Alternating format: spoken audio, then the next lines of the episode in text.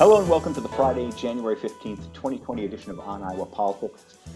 We're 15 days into this new year. So far, it's not living up to my expectations. That's your fault for having expectations. Well, yeah, exactly. This week, the governor, the legislature, and impeachment. Talk about an unholy trinity. I'm James Lynch with the Cedar Rapids Gazette. With me today are Tom Barton of the Quad City Times. Good morning, Tom. Good morning, James. Amy Rivers of the Waterloo Cedar Falls Courier. Good morning, Amy. Good morning, James. Aaron Murphy Lee, Newspaper Statehouse Bureau Chief. Good morning, Aaron.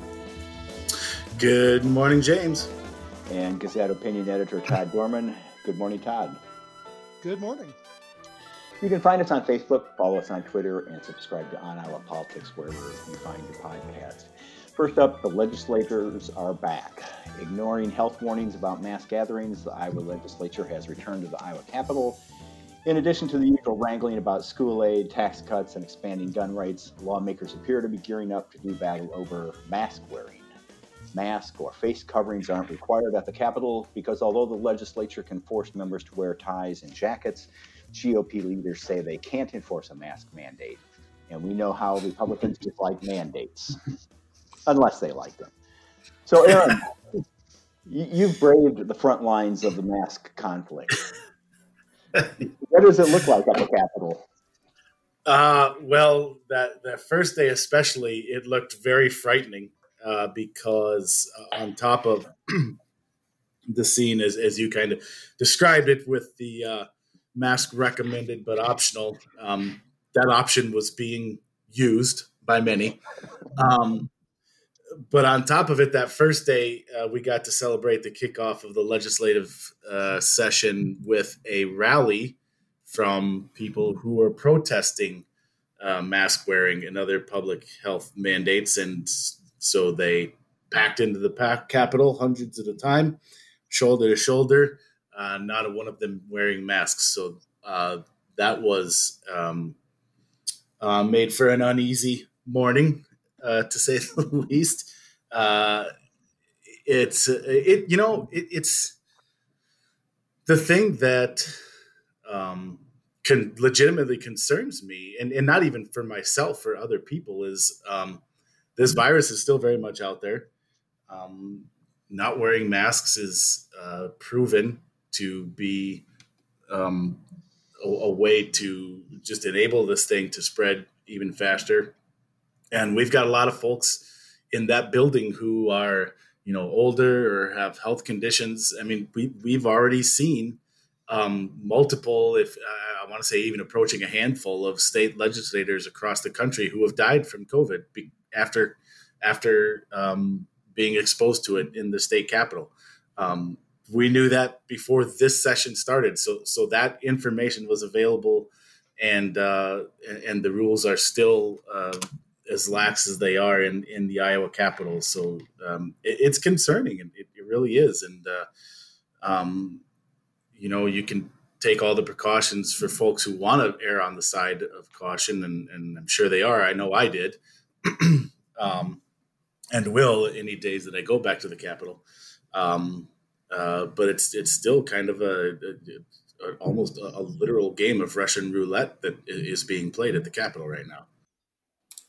And it was similar to the U.S. Capitol, right? When they had to, bog down with in their safe places with, other Republicans, Democrats have come out and said this is what's causing people to miss work and test positive for COVID was because they were in these rooms. So it's happening everywhere. You're totally right. Yeah. Mm-hmm. Yeah. And for me, it's been striking as I watch this, on the live stream. It's hard to get a good sense of how many people are wearing masks, but I've been surprised at how many lawmakers, including Republicans, are wearing face coverings. But that's offset, like you said, Aaron, by elderly lawmakers who aren't wearing masks. And I mean, to me, like at the condition of the judiciary, everyone up there on the dais had a mask on, except the Senate President, Jake Chapman. And watching committee meetings, I've noticed that nearly everyone in the room that I can see on the live stream has a mask, but not the chairman, who is sitting shoulder to shoulder with other members. And I mean, it just doesn't make any sense. And I mean, it calls into question the leadership of the GOP leaders who said they would strongly urge their members to wear masks. Well, it doesn't look like they're following the strong urging.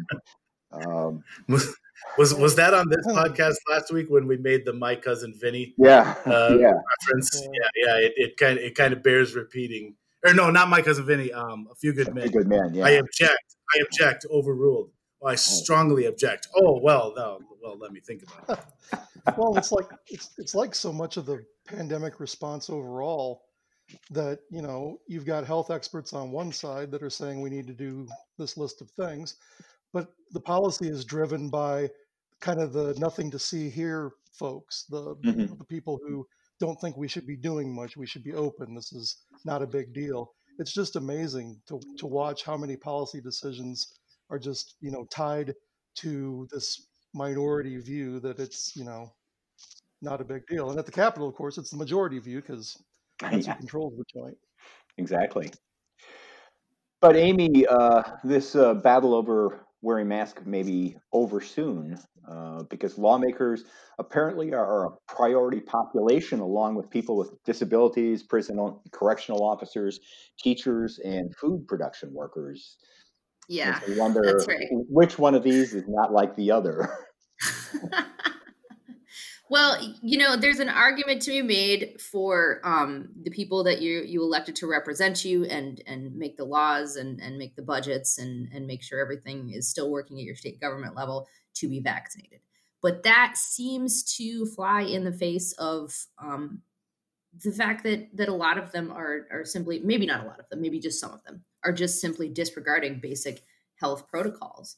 And I think people are right to say, why should you be a priority in the phase 1B, along with people over 75 years old, along with individuals with disabilities, along with, people living in settings like prisons and congregate settings like shelters, when you're simply disregarding that, when you're saying, why should we wear them? Because it's not a big deal. Let's roll the dice. But, oh, by the way, please, let's get the vaccine quickly. Yeah. I want to go to the front of the line. Yeah. As committees started meeting this week, minority Democrats offered amendments to the House rules to require face coverings in committee meetings for anybody that attends in person. Spoiler alert, they were not successful. The battle now appears to be moving to the actual adoption of House rules as soon as next week. However, House Majority Leader Matt Winchell said Thursday he hasn't scheduled that debate. It's sure to be interesting when even in committee and then when it gets to the floor, because I'm sure that there'll be a lot of amendments and a lot of discussion, which sort of as we're talking about this, and other than Aaron, who has braved going into the Capitol. The rest of us are. There's a fine line between brave and stupid. Well, we know which side you're on. I won't ask you to clarify that. But all of this sort of drives home the importance of the legislature tackling the digital divide here in Iowa. And House Speaker Pat Grassley created an information technology committee, which ironically had technical challenges that left members participating remotely unable to join the discussion because they were trapped in a listen-only mode. Tom, you can't make this stuff up. What are the prospects for progress on that front? I think they're good. This is a bipartisan issue. Both Republicans and Democrats have said that they intend to push forward additional funding and legislation to facilitate continued expansion of high-speed internet access across the state, with more and more Iowans working and learning from home and accessing medical care online. And Republicans who control the General Assembly, as well as the governor, have made clear that this is a priority. As you mentioned, House Speaker Pat Grassley established the new committee to examine broadband and cybersecurity issues and focus on state technology infrastructure. And again, lawmakers from both sides of the aisle have said broadband has been on their radar, and indeed it was last session with lawmakers increasing the maximum grant amount available to service providers. But as Iowa House Speaker Grassley said, the pandemic has amplified the need to address gaps in broadband service and, quote, put them right in our face. And Governor Reynolds, in her Condition of the State address, proposed $450 million in state funding over the next 4 years to achieve the goal of getting affordable high-speed broadband internet access to all corners of Iowa. The governor, in her speech, said, quote, "I'm done taking small steps and hoping for big change. This is the time for bold action and leadership. Let's plant a stake in the ground and declare that every part of Iowa will have affordable high-speed broadband by 2025. Whether lawmakers will fully jump on board and approve that large of an investment, I think remains up in the air. They've been reluctant in the years past to fully grant previous funding requests by the governor for broadband expansion grants in the state. And there are other Republican priorities, you know, jockeying for attention and funding, but lawmakers seemed receptive to the governor's proposal.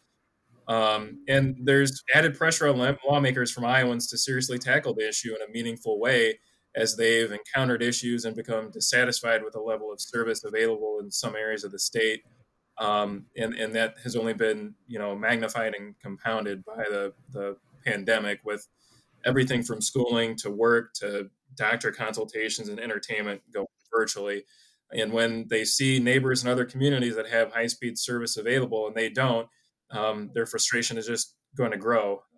So I think there is good prospects and good chance to see some progress on that front. Yeah, the first committee meeting, that Information Technology Committee, there was a lot of talk about how basically there's a lot of agreement on this, and Representative Dave Williams from Cedar Falls compared it to sort of the rural electrification back in the 1930s, where you know, reaching those hard-to-reach places, reaching the last miles, so everybody has high-speed internet connections, and it's pretty clear talking to legislators that the pandemic has sort of heightened their awareness of this issue. I think it's become clear where in years past, you know, some lawmakers may have seen high-speed broadband as maybe a luxury. This pandemic has definitely shown that it is, in fact, a necessity and needs to be viewed in light of the importance of other utilities. And you mentioned, you know, electricity, for example. So I think that there is definitely going to be more of an impetus this session to try and get something passed and something a little bit more robust and substantial than some of the bills and the funding that have been passed in previous sessions. Definitely, yeah. The $450 million for broadband was probably one of the highlights of Governor Kim Reynolds' annual Condition of the State speech that she delivered Tuesday night. It was the most unusual Condition of the State address I've seen in more than 20 years of covering the legislature. Typically, I would have been watching from the press bench. The House chamber and galleries would have been packed. There would have been some degree of pomp and much more applause and standing ovations, at least from the governor's party. Reynolds' slow, wooden delivery didn't help her speech. But Todd, if Reynolds gets poor marks for delivery, how do you grade the content? But first, I have to say I was surprised the governor didn't mention you in her Condition of the State speech or invite you to the speech, perhaps a seat next to the maskless Senator Chapman. Yeah, that would have been very nice. I would have been honored, frankly. But yeah, the speech was, you know, it had its good points. We just talked about broadband. I mean, she talked about the need to address the shortage of childcare in the state, and to you know, look at ways to build the workforce and affordable housing. And she wants to ban racial profiling by police. And there was some talk of rural health care needing some help, and mental health funding. Excuse me. All good areas. But on the flip side, you know, she mentioned this racial profiling ban, but then also talked about enhanced penalties for rioters that, you know, might assault a police officer. I mean, there are already good laws on the books that address that. This sounds more to me like she's playing to the part of her party that, you know, sees the Black Lives Matter protests as somehow equivalent to the folks storming the Capitol, hoping to lynch the vice president. So I don't see that as being very comparable, but that's, you know, it's her speech. She also had a lot of praise for, you know, individual public schools that did these great things, but sort of the thanks they got then, the public schools, what was this? She's going to take away she's going to force them to allow all students to leave via open enrollment without, you know, limits. There's a handful of districts that have sort of diversity plans that try to keep higher income students from abandoning the district, leaving it with just, you know, kids that are getting free and reduced lunch. She wants to allow people to take, you know, state funded vouchers to pay for private school, which has been a controversial topic for a long time, and it's been floated in the past. And it feels like she's using the pandemic as sort of a pretext for something that they haven't been able to get done in the past. And also she, you know, talked about charter schools, which might not be too bad. We have to see the details of that. But, you know, I sort of you know, aside from the public school stuff and this you know, enhancement of penalties against people rioting, I think on balance, there's some stuff to work with that could actually be done in a bipartisan manner. But, you know, as we've seen in the past, sometimes her bipartisan message at the beginning of a session kind of takes a back seat soon to far more partisan issues. Yeah. The one thing that I found interesting is that many of her priorities, broadband, increased funding for mental health, and housing and childcare are issues that typically we want to think of as Republican issues, but Republicans really have at least offered some proposals in recent years on those. I mean, the House has passed a child care tax credit program and has a number of proposals you know, for employers who provide child care at their facilities, those sorts of things. And I think, Jim, I don't mean to interrupt, but just to put a quick pin on that note, I think what's happening here is, and I don't mean to sound cynical, but there's plenty of evidence to support my cynicism, is that's happening because you're seeing more and more businesses get behind those kinds of issues. And they're talking about needing their workforce and those kinds of things are keeping people out of the workforces. So businesses and the types of groups and organizations that typically support Republicans in elections are starting to push those issues, which is why they're starting to show up in the Republican agenda now in lawmaking. Exactly. These are coming from the bottom up. It's not so much leadership from the top down, but I mean, I think you're absolutely right that businesses are saying they need to expand the workforce. They need to be able to have people, you know, especially women with children, get them back into the workforce, those sorts of things. And so they need childcare. The workforce housing issue it seems to be especially driven by people in some of the smaller communities around the state where, you know, they say that there hasn't been a house built in 10 years, you know, or an apartment building. I think that was the example the governor used in some community where there hadn't been an apartment building built forever. So it's sort of interesting to watch how these are coming up. And like you said, Aaron, from, you know, the people who typically support Republicans.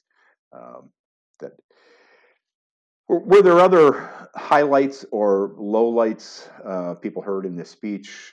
We've talked about some of the governor's priorities. Were there things that weren't mentioned that people found interesting?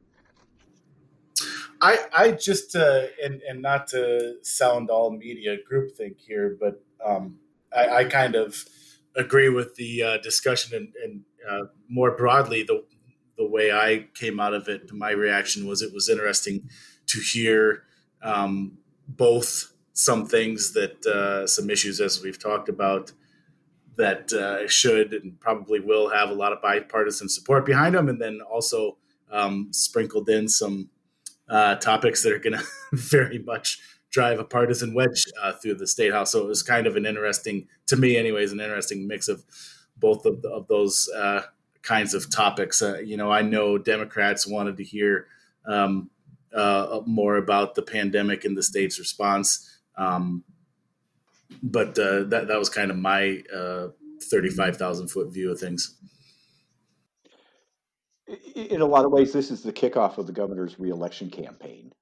It's not intended to be a political speech, but it is sort of like the starting gate. How did this sound in terms of building a reelection campaign? Was this a good start or? Yeah, that's a good way. And we could loop in last year's condition of the state address into that discussion a little bit too, because she made the big pitch with the Invest in Iowa proposal that, lowered taxes, shifted mental health funding to the state, and to put money into water quality projects. So a really big proposal that had little pieces in it that a lot of different people will like. That's something she'll be able to take out of on the campaign and say, here's issues that I talked about and I proposed and I pushed for. And then this year's address kind of adds to that list. So I think you're absolutely right that that's a good way to look at that. And again, apologies for being cynical, but the cynic view of it could be that that's really the only reason that those issues were in there, that maybe they were pie in the sky type proposals, but they're the kinds of things that if you put in a condition of the state address, you can go out on the campaign trail and tell people, a whole lot of people who like any number of those issues, that you have proposed those things. Aaron, do you think it matters if the legislature actually takes up any of her proposals? Because, I mean, as we're seeing in the beginning of the legislature right now, they're taking proposals that she never mentioned, like a new death penalty for, someone that, kidnaps and kills a minor, or, the gay panic defense, which arguably doesn't need to be a law since it's already not really being used around here. Is that mattering to her? Yeah, well, I mean, that's a good question. And from the campaign standpoint, the answer is no. I mean, it would be a bigger feather in her cap if she got one of these things, to her desk and signed into law, sure. But as long as you've made the public statement, you can go out on the campaign trail and say, hey, I've been trying, I talk to those lawmakers. They're the reason it hasn't gotten done. But I told them these are the things I want. Is it she's got the Republican majority? Is that a factor too? Because if she didn't, obviously she could say, well, I tried, but does the well, I tried thing fly when she's got majorities in both houses? That's a really good question. And my answer might be different than the average, reader, voter. Because my view of it is that is a fair point to make, an easy thing to say, but also these are, really unique Republican caucuses, even separate from themselves, much less there any differences they might have with the governor. So on paper, yes, that is a fair question. But boy, if you've covered these two Republican caucuses at all, you know that while they agree on a lot of things, there is plenty in which that they don't see eye to eye, that does get in the way of a number of these types of things. I was just wondering if she's going to have a primary challenge because of that. I've heard mumbling about that, but it seems, I'm not sure where the primary challenge would come from. And it doesn't seem like it would be successful, at least from what I. That's what I was just going to say. Yeah, there's a difference between a primary challenge and a serious primary challenge. Yeah, oh, I think it does put the governor in a situation where it makes it harder running for reelection when she has the majority, Republican majority in both the Senate and the House. If she can't get them to go along with her, You know, it's not like she can go out and say, hey, give me a majority and I can get these things done. It's like you have a majority and you can't get these things done. So I think it does make it harder for in that sense. Fortunately, I think from her standpoint, she's sort of laying out an agenda that the Republicans should be able to get behind, maybe not give her $450 million for broadband. The Republican method seems to be they'll give her, you know, 15 million this year and promise, 15 or 150 million the next year, et cetera. And then, they'll see a shiny object next year and move on to something else. But she's laid out an agenda that they should be able to get behind and give her at least a half a loaf, go out and campaign on. As we've talked about before, she didn't mention her Invest in Iowa plan that was the centerpiece last year. And now that doesn't seem to be on her agenda, or at least high on the agenda. So, that's already sort of a casualty of not being able to bring Republicans along with her.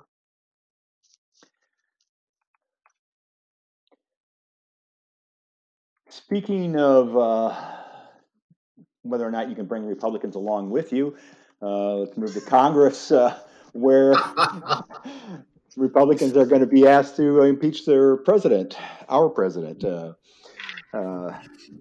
Segway Hall of Fame right there. There we go. Yeah, Donald Trump's historical presidency is nearing its end, but Democrats seem intent on letting him not get away.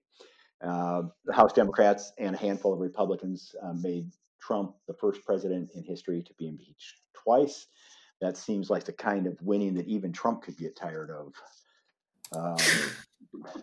Wow. There remain many questions as whether the Senate will conduct a trial or even whether it can hear the case for impeachment once Trump leaves office. Something tells me the new Senate Democratic majority won't let that stand in their way. Todd, over the past 4 years, we've used a lot of terms like unconventional, unusual, norm-busting, atypical, unorthodox, and bizarre to describe this president. So is this a fitting way for Trump to go out? Yeah, it's a fitting way for him to go out based on the list that you read. It's going to be interesting to see going forward how this is received, in the public as far as impeaching him, trying him after he's out of office. Although I think the goal is to, keep him from holding public office again, which I think a fair number of a fair slice of America would be pretty much in favor of. It's unusual. It's norm breaking. It's unconventional. It's norm busting, as you say, and it's definitely going to be something that this is a memorable presidency, both for all the things that happened and also so that we don't ever let it happen again. And that's so I guess in that vein, if we decide not to elect another reality TV star as our president, that would probably be a good result from all this. and no more Trumps, maybe. I mean, if Donald can't run, I think we should take, the impeachment should apply to the whole family. It should just be Don Jr., Eric. Hey. Family line. Barron, Barron, you got to give him a chance. He's just a kid, That's right. Well, Barron, I suppose we could. Make an exception. I mean, who wouldn't vote for a president named Barron? Good point. I mean, I remember when Republicans were the family values party, and this was a family without a lot of values, so maybe they could just take them all out. Yeah, it's interesting that the Republican argument against impeachment is that this just further divides the country, that fans the flames of all this division. The one thing that you touched on, Todd, that I think maybe Republicans might go along with is the idea that this will prevent Trump from ever running again, because there is that fear that in 2024 he might mount a campaign and run for president again.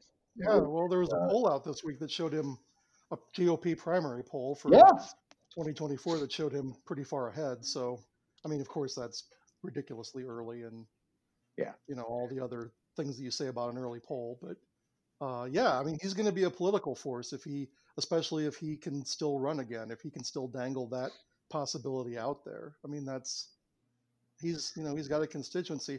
As far as dividing the country, I mean, we just watched the Capitol being invaded. How much more divided can it really get?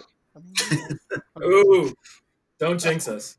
Yeah. No, I mean, seriously, an entire, I don't know what percentage of the country thinks the last election was stolen. I don't know that impeaching the president is going to, or not impeaching the president is going to make that any better. Yeah, they're not going to go away. That's a significant percentage of people that think that. That's scary. But I mean, it seems like Marco Rubio and Ted Cruz and some of those folks are going to vote for impeachment just to clear the field, so Trump isn't eligible in 4 years. Yeah, those guys. So keep an eye on those folks when it's time to vote. Of course, that's good advice, just generally speaking, too. Well, yeah, yeah, definitely. Keep an eye on those folks. Keep an eye on all of them. Well, that's it for this edition of On Iowa Politics. I hope it was worth your time. If you like it, tell a friend and subscribe to us on iTunes or Stitcher or wherever you find your podcast. And send fan mail to podcast@thegazette.com. You can find us on the homepages of the Quad City Times, Sioux City Journal, Muscatine Journal, Mason City Globe Gazette, Waterloo Cedar Falls Courier, and the Cedar Rapids Gazette. Porch Builder will take us out. If you know an Iowa band or musician who should be on our show, send us a sound file and subscribe to On Iowa Politics on iTunes and Stitcher. For Amy, Tom, Aaron, Todd, and our producer, Stephen, I'm James Lynch. Thanks for listening. Stay well.